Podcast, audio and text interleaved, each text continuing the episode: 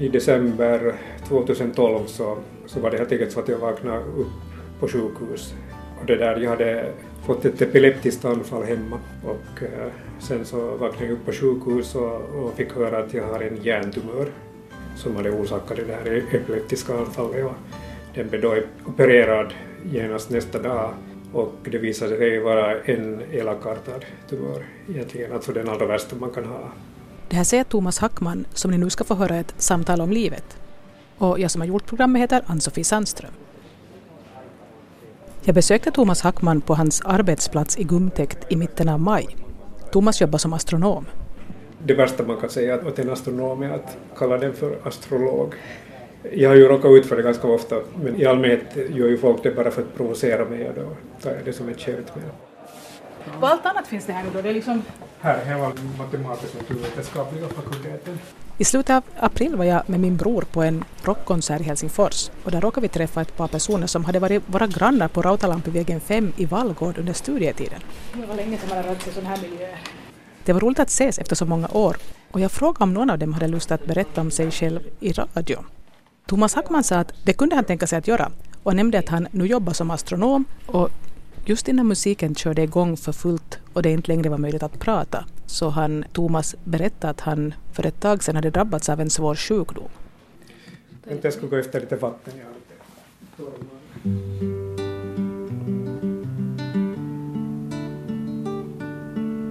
Så jag är Thomas Hackman, jag jobbar som astronom på Helsingfors universitet. Och vi sitter nu här i, i Gumtäkt i fysikumbyggnaden där, där jag jobbar.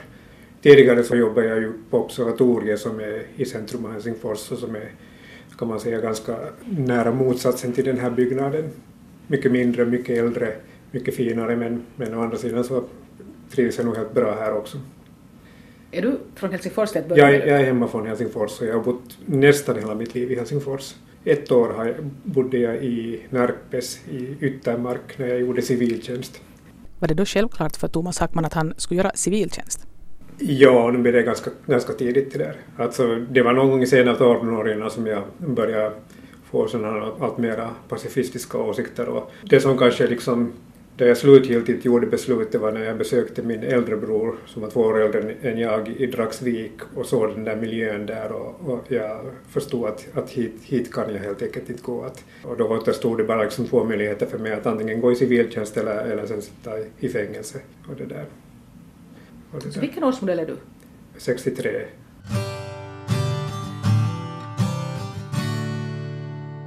Jag frågade Thomas Hackman var i Helsingfors han växte upp. Eh, I Ulrikasborg, riktigt i centrum av Helsingfors. En stadsdel där det fanns mycket gamla hus och inte fanns det ju liksom på den tiden så mycket sådana färdiga ungdomshus eller ställen där, som var byggda för att ungdomar skulle vistas eller barn skulle vistas utan, utan det var vad vi gjorde. Vi sprang omkring på olika gårdar och, och gjorde dumheter och, och utforskade ställen. Och... Har du en lycklig barndom? Nu tycker jag det att jag hade, ja. Att jag, jag har två bröder som är, den ena är två år äldre än jag och andra är fyra år äldre än jag och vi har alltid kommit jättebra överens och min, min mamma och pappa var också sådana som jag tyckte om. Alltså, min pappa var en tankspridd professor och, och sen, min mamma var egentligen den som hade liksom mera koll på, på vardagen i huset. Så det är traditionell uppdelning på det sättet? Att det var ja. kvinnan i huset som fick No, ja, men hon skötte lite mer än, än vad, vad kvinnor i allmänhet brukar sköta. Att hon skötte ekonomin totalt. Och, och, så den tankspridda professorn skötte sitt professorskap? Ja, det som han egentligen gjorde att han lekte ju med oss barn mera. Så att den delen lämnade hon till honom. Så på det sättet var det inte riktigt helt traditionellt. Nej, det var lite sådär blandat ja, där. Ja. Var du en sån som redan tidigt gick och sa att jag ska bli astronom eller något sånt? No, I själva verket så sa jag det ganska tidigt redan en gång. Jag blev intervjuad när jag gick på andra klassen i, i folkskolan när jag var åtta år gammal. Och då var jag inställd på att jag ska bli astronom. Det var min storebror hade berättat en massa om rymden och så berättade jag det i en, i en intervju. Och jag blev faktiskt intervjuad där på observatoriet, där på, min, på den plats som blev min, min arbetsplats. Jag var ju bra på matematik och fysik och naturvetenskaper och, och någon gång på andra klassen i gymnasiet så funderade jag att, att vad kan jag göra inom det här området där jag gör möjligast lite skada. Jag tänkte då liksom att, att man kan inte liksom nödvändigtvis tänka sig att om man sysslar med fysik att man ska göra så mycket nytta, det kan, det kan liksom så att säga skita sig. Och då, då kom jag fram till att astronomi skulle kunna vara en sån där möjligast lite skada. Nu har jag senare upptäckt att inte det är så enkelt att då kan man använda astronomin och astronomisk forskning både till, till bra och dåliga saker. Så. Är det inte som med all forskning? Ja, ja. men astronomin är nog liksom mera grundforskning än mycket annat inom, inom fysiken. Så att det är ett lite längre steg därifrån till att utnyttja det, det där innovationerna i något vapen eller någonting sånt. Vilket område var din pappas område när han var han var biologi. Så det var naturvetenskapligt också, ja. ja. Just så. Var det då så att det förväntades av Thomas Hackman att han också skulle ägna sig åt något naturvetenskapligt? Det enda min mamma någon gång sa att, att någon gång i, efter, i, i efterhand sa hon någon gång att, att det enda som hon skulle ha haft svårt med är om någon av oss skulle ha blivit präst eller, eller militär. Okej, så därifrån kom också det pacifismen ja. liksom från... No, det fanns nog lite där i bakgrunden, men å andra sidan, min pappa var ju nog uh, krigsveteran. Så att han var ju... Men han hade kanske inget val? Jag menar, om han nej, var, nej. den tiden var det väl inte så där bara att säga att jag vill inte? Nej, det var det inte. Definitivt inte. Och inte var han ju liksom på något sätt militarist eller, eller sånt. Men nu, nu kommer jag ihåg att, att det var lite liksom svårt för honom när, när jag berättade att, att, att jag inte skulle gå i militären, att, att jag skulle gå i civiltjänst. Men inte, han accepterade nog väldigt snabbt, alltså det var inte... Men, men jag märkte nog på honom att, att han lite funderade på det där, att, att skulle det inte vara bättre om jag skulle ha gått i militären. Men alltså om jag tänker efteråt, vilket ämne som var jag allra bäst på i, i gymnasiet så var det antagligen historia. Men det var ingenting du tänkte någonsin att du skulle satsa på? Nå, inte tänkte jag då inte, men det där... När du sen började studera, motsvarar de här studierna förväntningarna du hade på det? Var det liksom roligt att studera det när du väl började med det? Och till att börja med så, så var det ju nog roligt och första året gick helt bra. Men sen så inte var det egentligen så mycket fel på studierna som sådant utan det var det att jag fick andra intressen istället och det var det här, den här civiltjänstgöringen som började sen liksom komma mer och mer in, in på mitt liv. Alltså medan jag var i civiltjänsten så började jag bli aktiv i dåvarande civiltjänstgörarförbundet som sen bytte senare namn till Vapenvägrarförbundet. Och då blev jag liksom ännu mer intresserad av, av fredsfrågor och blev aktiv i civiltjänstfrågorna. Så det tog ganska mycket av din tid när du studerade? Ja, det började ta mer och mer av min tid och sen var det ju så att jag jobbade en tid på halvtid på fredsstationen för Fredsförbundet. Just det! Ja. Den där som de flyttade? Ja, ja som har, har 30-årsjubileum idag. Är det så länge sedan? Ja.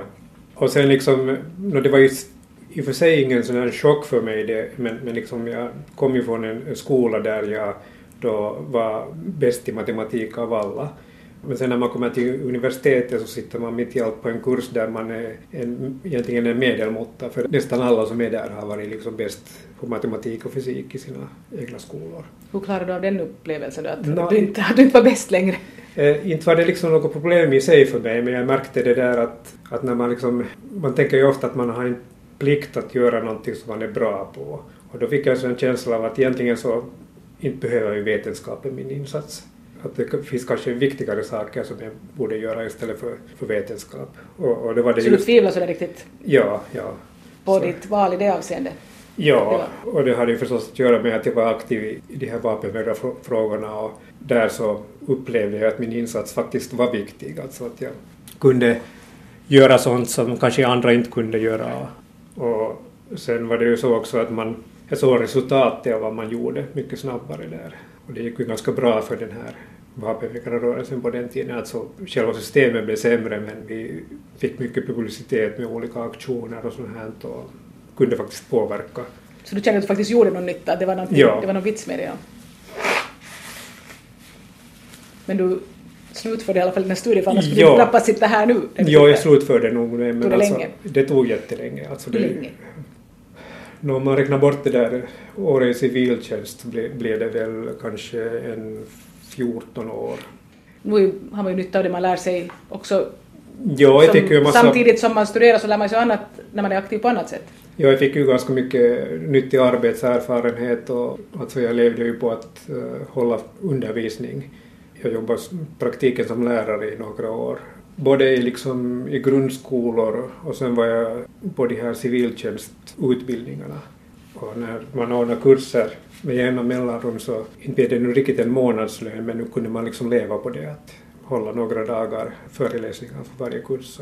jag lämnade ju aldrig studierna helt och hållet utan jag höll dem liksom lite sådär på sparlåga. Man kunde ju göra det på den tiden. Ja, så att jag studerade lite så här halvtid emellanåt och mot slutet av 90-talet så, så när jag blev anställd på astronomiska institutionen så liksom fattade jag ju att nu måste jag göra de här till, till slut och, och då tog jag en sån här slutspurt. Och sen äh, igen det där mina doktorstudier så de gick ju mycket snabbare förstås. Så att, så att, så att de gick i liksom en sån här rätt så normal takt. Att, kan du uttrycka vad som är ditt specialämne på något sätt som en, också en icke-astronom förstår? Nå, jag kan ju försöka. Jag forskar i det som kallas kärnors magnetiska aktivitet och eh, det, det vad det betyder är att jag forskar i samma fenomen som förorsakar solfläckar till exempel och, och sådana solutbrott på solen. Det vill säga helt specifikt så det vad jag gör är att jag undersöker fläckar på andra stjärnor än solen. Hur blev det just det här som du kom att forska i? Var det att det skulle forskas i det eller att du själv valde just det här? Eh, det var en forskare som valde mig egentligen. Och han har senare berättat att, att det var så att han hade frågat en annan forskare som höll astronomikurser om det fanns några intressanta studerande på någon av de här kurserna. Då var det en som sa att jo, det finns den här Thomas Hackman och han hade sen sagt att och han var en av de där som var och visade rumpan på Senatstorget då när det var en sån här demonstration mot en civiltjänstlag. Så du, du valdes för att du hade visat rumpan? Jag valdes för att de trodde att jag hade visat rumpan. I själva verket hade jag inte visat det. Vad hade du visat då? Jag hade visat mitt ansikte för att jag hade, jag hade varit med på den här demonstrationen men det behövdes någon som skulle ge en, en svenskspråkig intervju till TV-nytt så, så jag satts dit istället. Men det, där, men det var folk som visade rumpan där? Ja, ja, det var. De murade dem med andra ord? Ja. En eh, jättestor skandal när det hände. När var det här? 84. Alltså det var en sån här demonstration som ordnades när regeringen hade kommit fram med ett förslag till en ny civiltjänstlag som betydde att civiltjänsten skulle förlängas till 16 månader. Och det var en grupp civiltjänstaktivister som fungerar inom Helsingfors universitet som ordnade den här performancen skulle det ha varit tio stycken, alltså de hade skrivit på sina rumpor då Joutaalaki vässaan. Och skulle jag ha varit med där så skulle det ha stått Jo Joutaalaki vässaan. Men det där. Jag var nog själv glad att jag inte var med där. Jag, jag menar, på den tiden så var jag ju lite liksom, jag var inte så hemskt orolig vad mina föräldrar skulle ha sagt men jag var lite orolig för vad, hur min mormor och morfar skulle ta det. Men i alla fall tack vare det här rumpvisandet så... Ja, så fick jag anställning på på det där. Fast det inte ens var egen rumpa som visades? Ja. Så att uh, han frågade om, om, om det där. Det var någon vår när han kom och frågade mig om jag har något sommarjobb och så sa jag nej och så sa han att, att skulle vilja jobba som forskningsassistent och så sa jag nu jo och sen så sa han att men, om, om jag skulle vill han liksom lite testa mig att, att skulle du kunna läsa igenom den här artikeln på engelska och kolla om det är något språkfel där och så gjorde jag det och så letade jag språkfelen och det tillbaks åt honom och så sa han jo att det här är bra och så sa jag, frågade jag honom att men när ska jag börja? Så tittade han på mig och sa att du har ju redan börjat. Och det var därför du kom in på det här ämnet då som ja, det här ja. solfläckarna och magnetiska. Ja. Känner inte man sig hemskt liten när man forskar i sådana saker? När man tänker no, på liksom alltings... Ja, ja. men, men man, man tänker ju inte på det då när man, man gör det. Det är ett jobb som är något annat jobb. Jag minns att när jag var i lågstadieåldern och första gången läste att solen någon gång skulle slockna. Visserligen skulle det hända först om massor massor av år, men i alla fall, tanken på att solen skulle slockna och allt skulle ta slut, det gjorde mig helt knäckt, åtminstone en stund. Och sen dess har jag nog inte tänkt så mycket på det. Men hur är det med Thomas Hackman som forskar i de här sakerna? Tänker han på sånt? Nu tänker jag på det förstås, så, men, men, det där, men före det hinner det hända en massa annat. Till exempel så redan inom en 3-4 miljarder år så kommer Andromedagalaxen att eh, kollidera med, före solen slocknar så kommer Andromedagalaxen att kollidera med, med vår egen galax.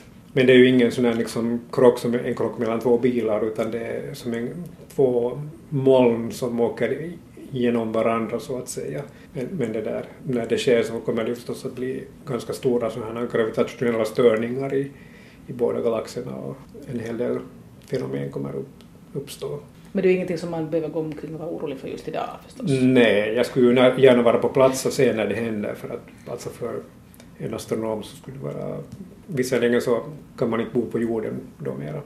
Men kanske man då har flyttat någon annanstans. Ja, kanske man har flyttat till Mars till exempel som är Som då är liksom mera... ja, mera beboelig. Ja. Jag nämnde i början av det här programmet att under studietiden så bodde Thomas Hackman och jag i samma studentbostäder på Rautalampivägen i Vallgård i Helsingfors. Alltså jag bodde ju i, vad blir det nu, ett par, tre år där. Det var de där trevånings, alltså, ja det var 5C. Ja, Rautalampi ja, fem, blev 5C, precis det. Ja. Men hur, hur har ditt liv annars då på den tiden när du, var, när du studerade, inte så hemskt aktivt och var aktiv inom de här fredsorganisationerna? Hade du liksom någon flickvän eller någonting? Eller som ja, jag hade nog, ja. ja. Något längre? Ja, alltså jag har nog liksom haft eh, i allmänhet längre förhållanden och ganska korta pauser emellan dem. Sen jag började studera så har jag varit singel i sammanlagt kanske två och ett halvt år. Och ett och ett halvt år var under studietiden och det här. Så att, Var det så att du i något skede då fastnade för någon och bildade familj också? eh, det kom sen på 90-talet. Alltså det, och det var också via, ja, alltså det, det låter kanske lite patetiskt det här men alltså de fyra första flickvännerna jag har haft så har jag träffat inom typ ett kvarter första gången, alltså antingen på nya eller gamla studenthuset.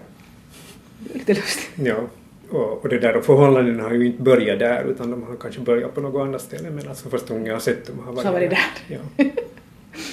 Mitt första förhållande räck- räckte ett och ett halvt år. Mitt andra förhållande räckte fyra och ett halvt år. Och sen mitt tredje förhållande där jag då fick eh, två barn så det räckte, jag tror faktiskt att det var 13 och ett halvt år. Det är förresten en märklig serie att det är alltid tre gånger, tre gånger ett och ett halvt är fyra och ett halvt och tre gånger fyra och ett halvt är 13 och ett halvt. Men sen, Jag tror det är någon mening i det. Nej. Att det liksom ligger någon sorts... nej, det, det är också ett sammanträffande. Sen efter det har jag haft lite kortare snuttar. Ja. Hur gamla barn har du då? Jag har en dotter som heter Milena som är 16 och sen en son som heter Axel som är 20. Axel studerar på universitetet konsthistoria. Men du är inte längre med barnens mamma? Nej, vi, vi skilde oss då för eh, redan 11 år sedan blir det.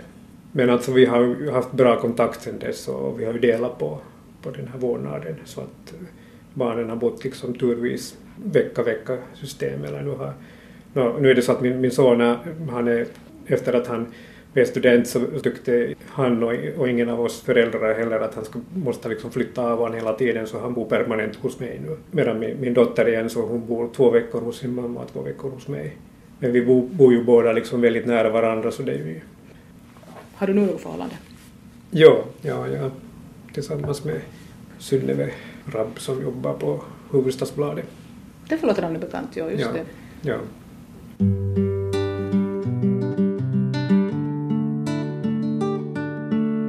Då när jag träffade Thomas Hackman på en rockkonsert i slutet av april så nämnde han som hastigast att han hade drabbats av en svår sjukdom.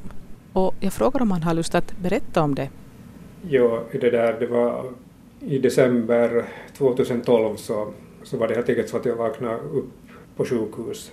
Och det där, jag hade fått ett epileptiskt anfall hemma och eh, sen så vaknade jag upp på sjukhus och, och fick höra att jag har en hjärntumör som hade orsakat det där epileptiska anfallet. Och den blev då opererad genast nästa dag och det visade sig vara en elakartad tumör egentligen, alltså den allra värsta man kan ha sån här eh, gradus 4 gliom, glioblastom. Men alltså jag blev opererad då och eh, det var en skicklig kirurg som plockade bort det vad han kunde se. Men, men förstås, det blir alltid någonting kvar. Det blir några enstaka celler kvar. Och så, så det där. Och efter det så fick jag strålbehandling i fem veckor och, sen åt jag cytostater i nästan ett år och, och det där. Det har nog inte kommit tillbaka hittills. Alltså du hade inte vetat något, du bara vaknade upp på sjukhus och fick höra att du har en hjärntumör. Ja, Hur, hur reagerar man på något sånt? Nå, nu var det ju förstås som, alltså nu var det en personlig katastrof förstås. Alltså i efterhand så när jag förklarade att lä- en läkare att, att så hade jag ju faktiskt haft sådana känningar, alltså jag hade en del känningar, alltså jag hade ju det där lite sämre minne än normalt och så hade jag darrat lite på min högra hand och den här satt på vänstra sidan så det var helt klart ett samband mellan det och sover kanske lite sämre än normalt men, men den när jag pratade med min läkare så sa han att jag skulle ha gått till en läkare med sådana diffusa symptom så skulle han ha konstaterat att, att du är lite stressad och jag skulle ha sagt jo, jo att jag skulle ha kanske fått något, på sin höjd något sömnmedel eller något sånt. Och så var det faktiskt en sån tumör som det skulle inte ha hjälpt liksom i det skedet mera. Alltså det, det, det är inte en sån här som har på det sättet liksom utvecklats under flera år utan den, den kom under det typ sista halvåret. Det en sån, sån typ av tumör som kommer ganska snabbt när den väl sätter igång. Det, det uppstod en sån här cysta, alltså en sån här vätskesamling under den. Den vätskesamlingen var stort som ett ägg och det där. Så att, Du tryckte på ett och annat då? ja, men jag hade inte märkt någonting förrän liksom det här epileptiska anfallet. Men hur kom du till sjukhus? Var någon där som... Nå, min son var vaken, det här hände på natten. Min son läste då till studentskrivningarna. Och mitt sista minne är det att jag vaknar på natten och så ser jag att lampan lyser på min sons rum och det var nog två, tre tiden på natten och jag tänker att ska jag gå och säga till honom att han borde gå och sova men så tänkte jag nej, att jag låter honom nu läsa till studentskrivningarna och det är det sista jag kommer ihåg. Men alltså han... Han märkte då att det hände Ja, han, han hörde alltså, jag, för att jag föll ju väldigt våldsamt. Och eh, jag föll liksom halvvägs till hans rum. Så att jag hade tydligen stigit upp och märkt att nu är någonting på tok här och tänkte att jag ska gå dit och väcka honom och, för att be om hjälp. Och, men så, så var det så olyckligt att jag föll rakt mot en sån här blomställning som jag hade som var metall och min axel, högra axel gick helt sönder i det där fallet. Så det, det först tog de och opererade min, min hjärna och sen så en vecka senare opererade de min axel. Två operationer inom en vecka.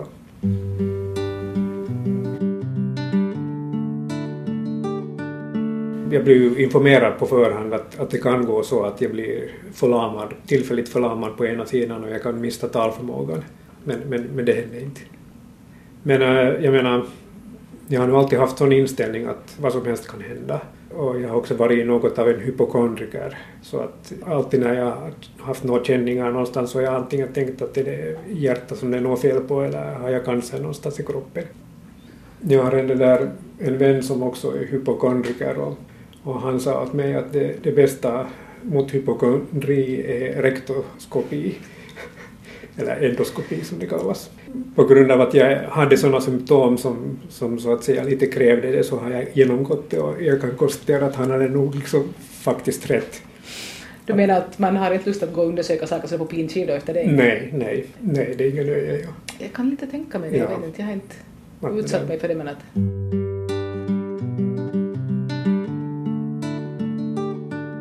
Så det var 2012 som du fick det här? Ja, så det är ett, och ett halvt år sedan. Hur mår du nu då? Nå, nu mår jag, liksom med tanke på omständigheterna så mår jag ju bra men alltså jag känner ju hela tiden av det. På vilket sätt? Nå, en sån lite konstig känsla i, känsla i huvudet och, och, och sen märker jag ju på det att jag blir liksom enklare trött och, och inte kan jag ju dricka några stora mängder alkohol heller. Högst två glas vin och sen är det, sen liksom börjar jag helt enkelt få huvudvärk och få en sån här oangenäm känsla. Så. Men har den inverkat på din hypokondri? Att du faktiskt fick en svår sjukdom? Jag hade ju inte bara hypokondri utan jag har också haft en extrem sån här dödsångest. Men att den där dödsångesten den liksom försvann. Och det kan jag inte förklara. Man skulle kunna tänka sig så att, att den råkar sitta just där i den delen av hjärnan som kirurgen opererar bort. Men, men alltså det har väl snarare att göra nog med det att, att det här liksom perspektivet har blivit ett helt annat. Att nu är det så att jag, jag vet att jag sannolikt dör inom några år. Är det så? Ja. Fast de fick bort... Ja, alltså det, är- det är en sån tumör att den, den kommer tillbaka. I nästan alla fall. Men alltså, ska vi säga så här att, att, att den här dödsångesten var ju tidigare kanske det där att för det första var det det där att döden var något totalt ogripbart. När jag inte är någon religiös person och så det där så döden var för mig ungefär sådär som att man kollar hur djup en brunn är och fäller ner en sten och så hör man aldrig ens bottnen på den. Att det var stort tomrum. Men eh, sen å andra sidan så kanske det, nu tänker jag mera så här att, att eh, inte är ju döden desto lättare om den kommer i ett senare skede av livet.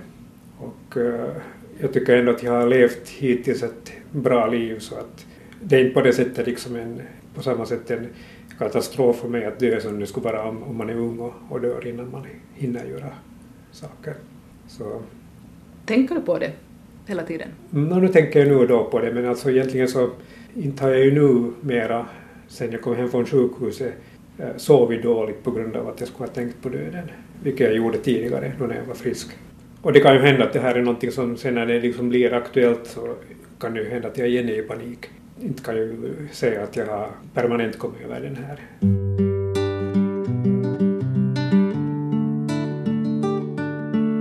Förutom att dödsångesten försvann har någonting annat ändrats i Thomas Hackmans liv i och med hjärntumören? Alltså, första tiden när jag kom hem från sjukhuset så var det sådär att jag, då var jag nog liksom i någon slags chocktillstånd. Alltså jag gick, kommer ihåg, jag gick på gatan och hade svårt med att alla andra människor var glada och jag tänkte där att här, här går jag och de flesta människor som jag ser kommer antagligen att leva längre än jag och de är totalt ovetande om, om det där vad jag går och bär på och sånt här. Men inte, inte var det ju så att jag ville liksom gå och basunera ut det utan det var mer en sån där liksom någon slags äh, konfrontation med, med en verklighet som inte mera var min. Och, och så kommer jag ihåg också att när jag lyssnade på musik så tänkte jag liksom att jag måste noggrant fundera på vilken skiva jag ska spela nu för att jag vet ju inte om det är sista gången jag hör på den här musiken och, och det där att alla val val i vardagslivet kändes på något sätt väldigt tunga och, och viktiga men, men det har jag ju kommit ifrån. Alltså. Hur länge var det på det sättet?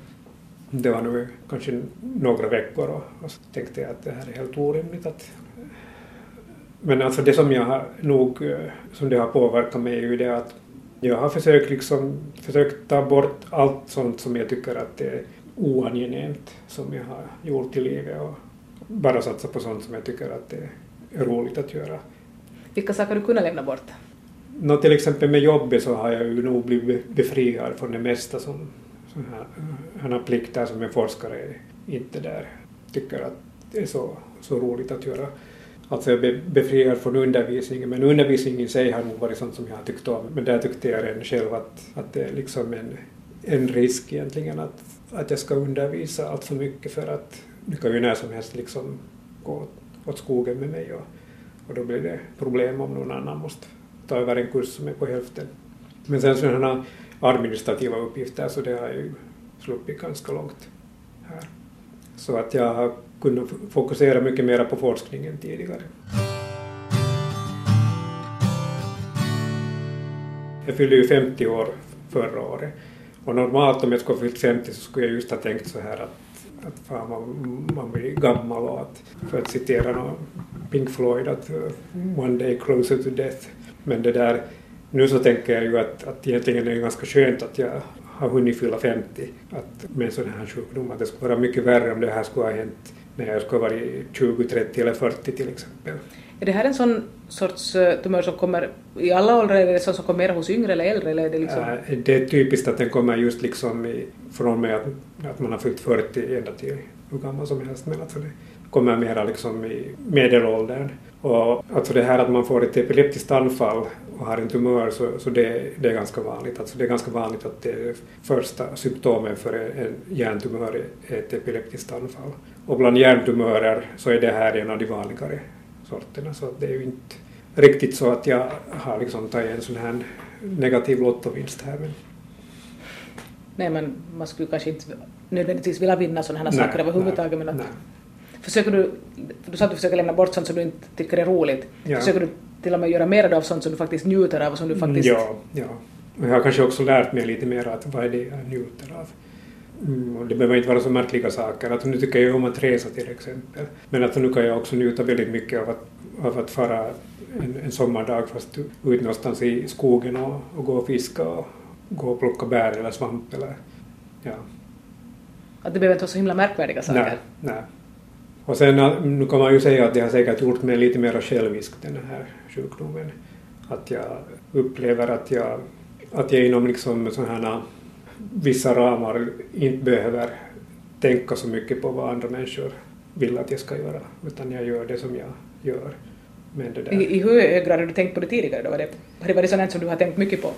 Att du försökt liksom... Nu, nu har jag ju förstås ofta tänkt så här att alltså, sett mig själv i andras ögon och, och gjort en del saker just för att, eh, för att jag tänkt att, eh, att det här är det som, som andra förväntar sig av mig och, och också gjort tjänster åt andra människor. Men det där. Och nu gör jag ju fortfarande, jag gör kanske samma saker som tidigare men, men jag, med lite annan inställning.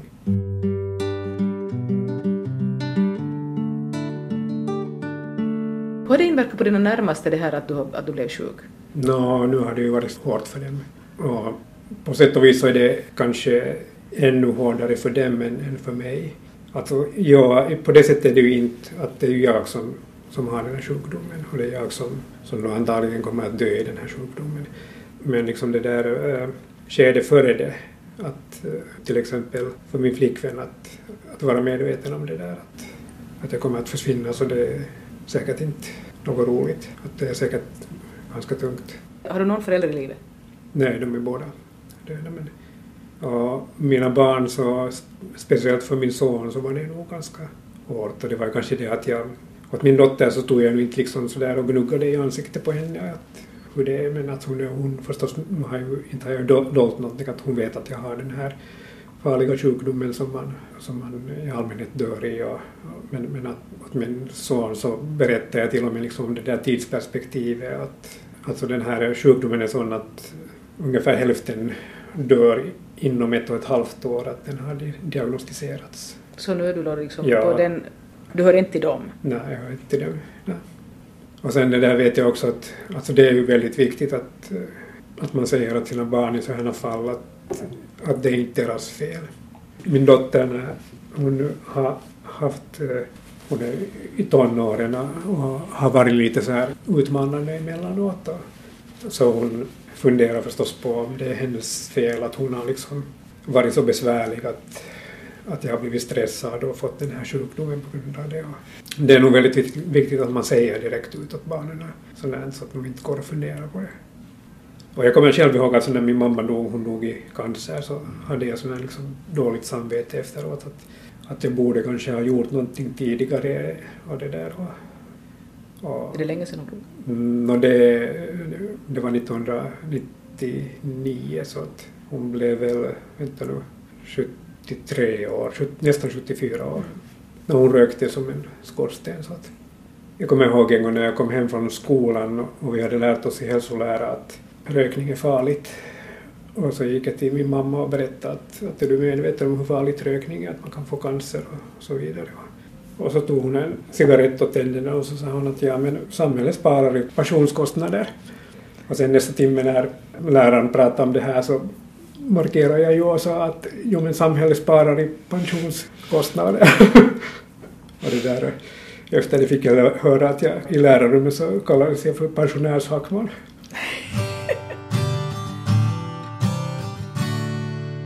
Hur är det med vänner och bekanta? Hur har de reagerat på Thomas Hackmans sjukdom?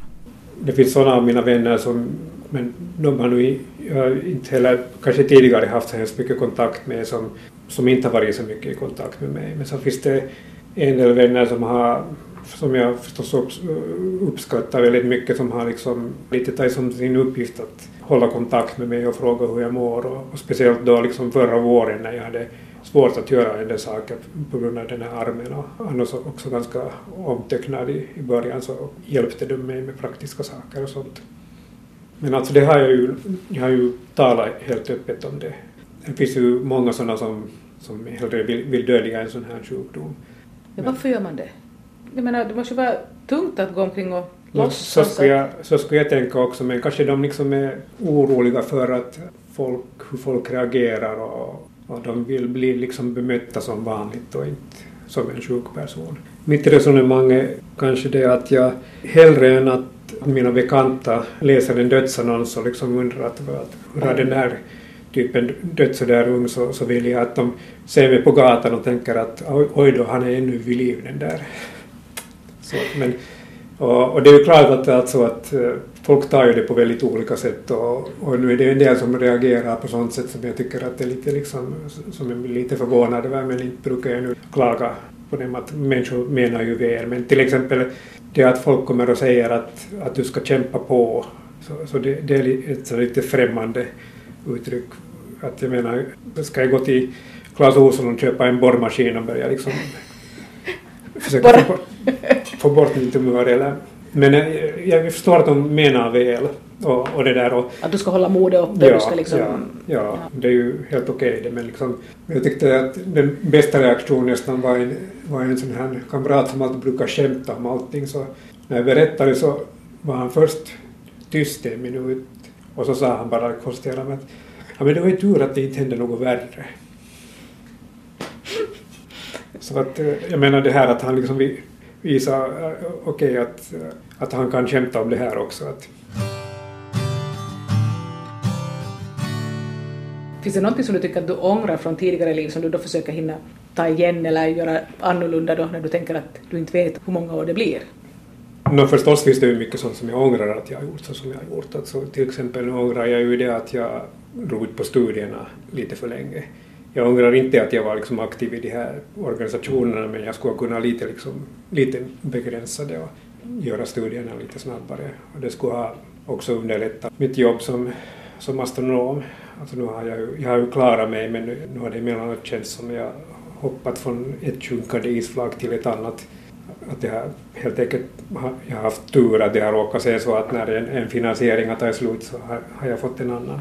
Men är du nu anställd här? Jag är anställd Så här. du- Jag är inte fast anställd här. Men, men det är ju inte ett så, så stort problem nu med det här perspektivet. Att, att det där.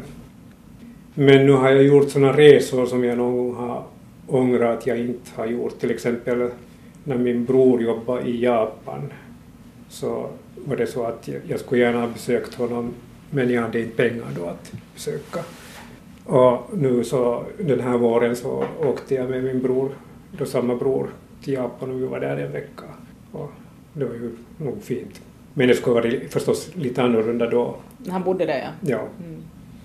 Men du sa här tidigare att du tyckte redan att du har hunnit med hemskt mycket i ditt liv och du har hunnit med många saker du har velat göra. Att det känns inte sådär att oj, jag har så himla mycket som jag hade tänkt göra som inte jag hinner göra. ja. och de här tiderna som jag har varit aktiv i, i de här olika medborgarorganisationerna och, och sådana andra medborgaraktiviteter så, så tycker jag faktiskt att jag var med och åstadkom sånt som, som gjorde det meningsfullt. Men hur kommer det sig att du blivit sån aktivist? Att du, att du hela tiden vill engagera dig, vill påverka? Var det sånt som uppmuntrades hemma hos dig eller var det sånt som du kom på på egen hand? Att, Mm, och nu var det numera jag själv som har börjat med det. Och jag brukar säga så här att, att, att när jag som astronom så jobbar jag med någonting som normalt brukar vara liksom en slags hobbyverksamhet. Så därför har jag då hobbyverksamheter som påminner om arbete. Så att det där. Och ursprungligen kanske det var ett sätt det där när jag, när jag talade tidigare om att jag började studera astronomi därför att jag tänkte att det är någonting som det inte är någon skada för samhället så hade jag ändå kanske en vilja att göra någon slags nytta också.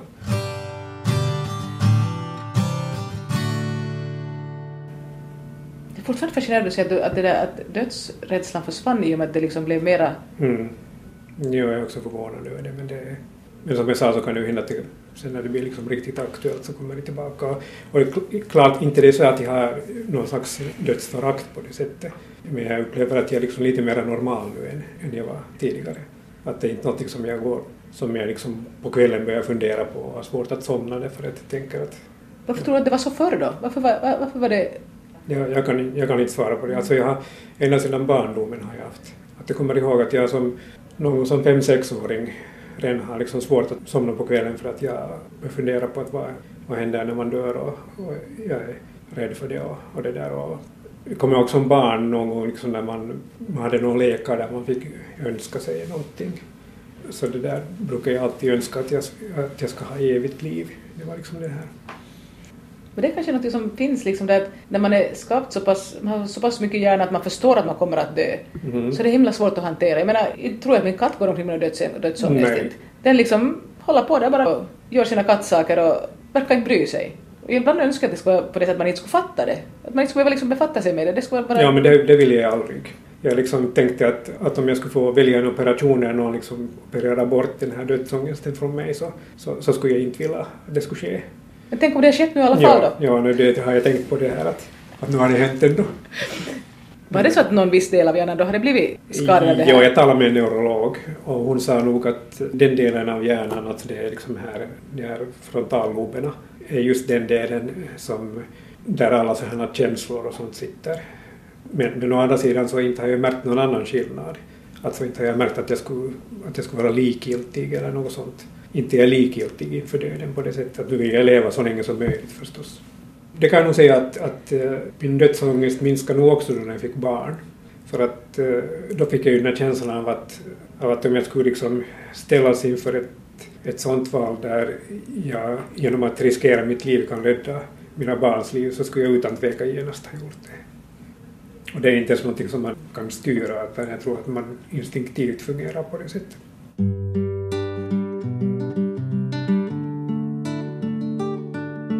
Om du skulle sammanfatta vad som har gjort dig till den person du är idag, vad skulle du säga att det är?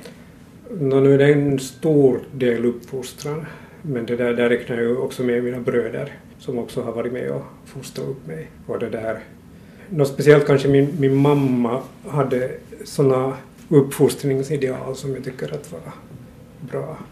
Alltså att hon gav oss ganska stora friheter, hon kontrollerade inte oss, hon det där litade på oss. Och också min, min pappa, ingen där av dem har liksom på det sättet eh, någonsin uttryckt någon större oro över att jag inte har gjort precis, gått den, precis den väg som man förväntar sig att man ska gå. Klart att de har reagerat positivt sen när jag liksom fick min akademiska slutexamen och, och sånt. Så, men, men det där så, så det är liksom den här, ska vi säga, grogrunden. Men, men sen eh, är det ju förstås också man påverkas väldigt mycket av sina vänner som man får under skoltid och under studietid och, och där har jag väl också haft tur att jag alltid haft eh, någon väldigt nära kompis som man har kunnat liksom prata om nästan allting med.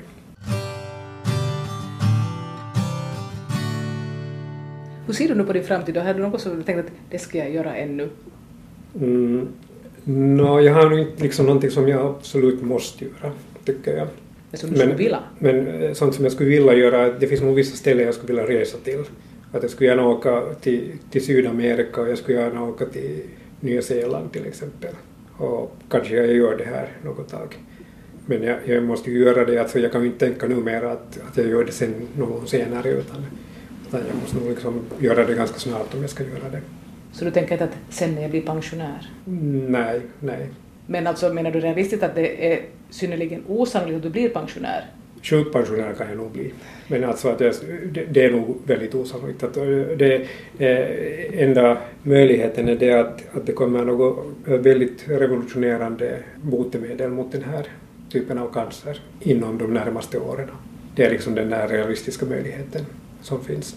Okej, det görs ju en massa forskning på det här området. Jag försöker ju lite följa med också vad som händer och, och det finns vissa lovande mediciner som testas och det, där, det kan ju hända att någon av dem sen liksom blir ett genombrott om man kan börja. Men du går inte att liksom utgå från att det kommer att hända? Nej, nej, det kan jag inte göra. Inte ens går att hoppas och önska? Nå, nu kan jag önska att det händer, ja. Att inte, inte har jag ju någon längtan av att ha den här sjukdomen. Nu är det ju någonting som liksom sätter en skugga på hela livet.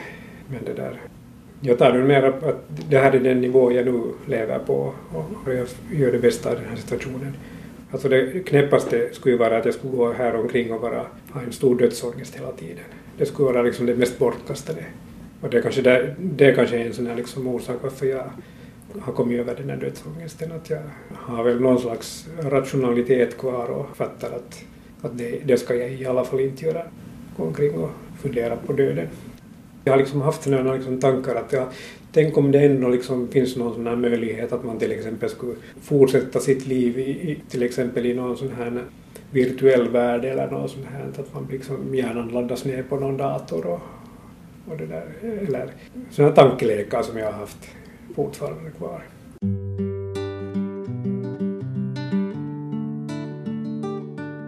Till slut frågar jag Thomas Hackman ifall det är någonting han skulle vilja tillägga. Det är en sak jag, jag kan ju liksom erkänna det att, uh, att jag har faktiskt planerat min egen begravning. Vill du berätta hur du har tänkt ha den? No, det är nu att jag mera liksom att jag har skrivit så att säga ett färdigt tal till den här begravningen och sen har jag satt vilka musikstycken som ska spelas upp där på begravningen. Det, det är det vad jag har gjort. Och det här liksom är, ser jag nog som en sån här, som en skugga av min forna dödsskräck, att, att det är ett sätt för mig liksom att integrera över den här diskontinuiteten som, som döden gör. Alltså att jag gör någonting som jag vet att kommer att hända där. Och du får vara med på ett ja, sätt och vis, får du ja, vara med? Ja.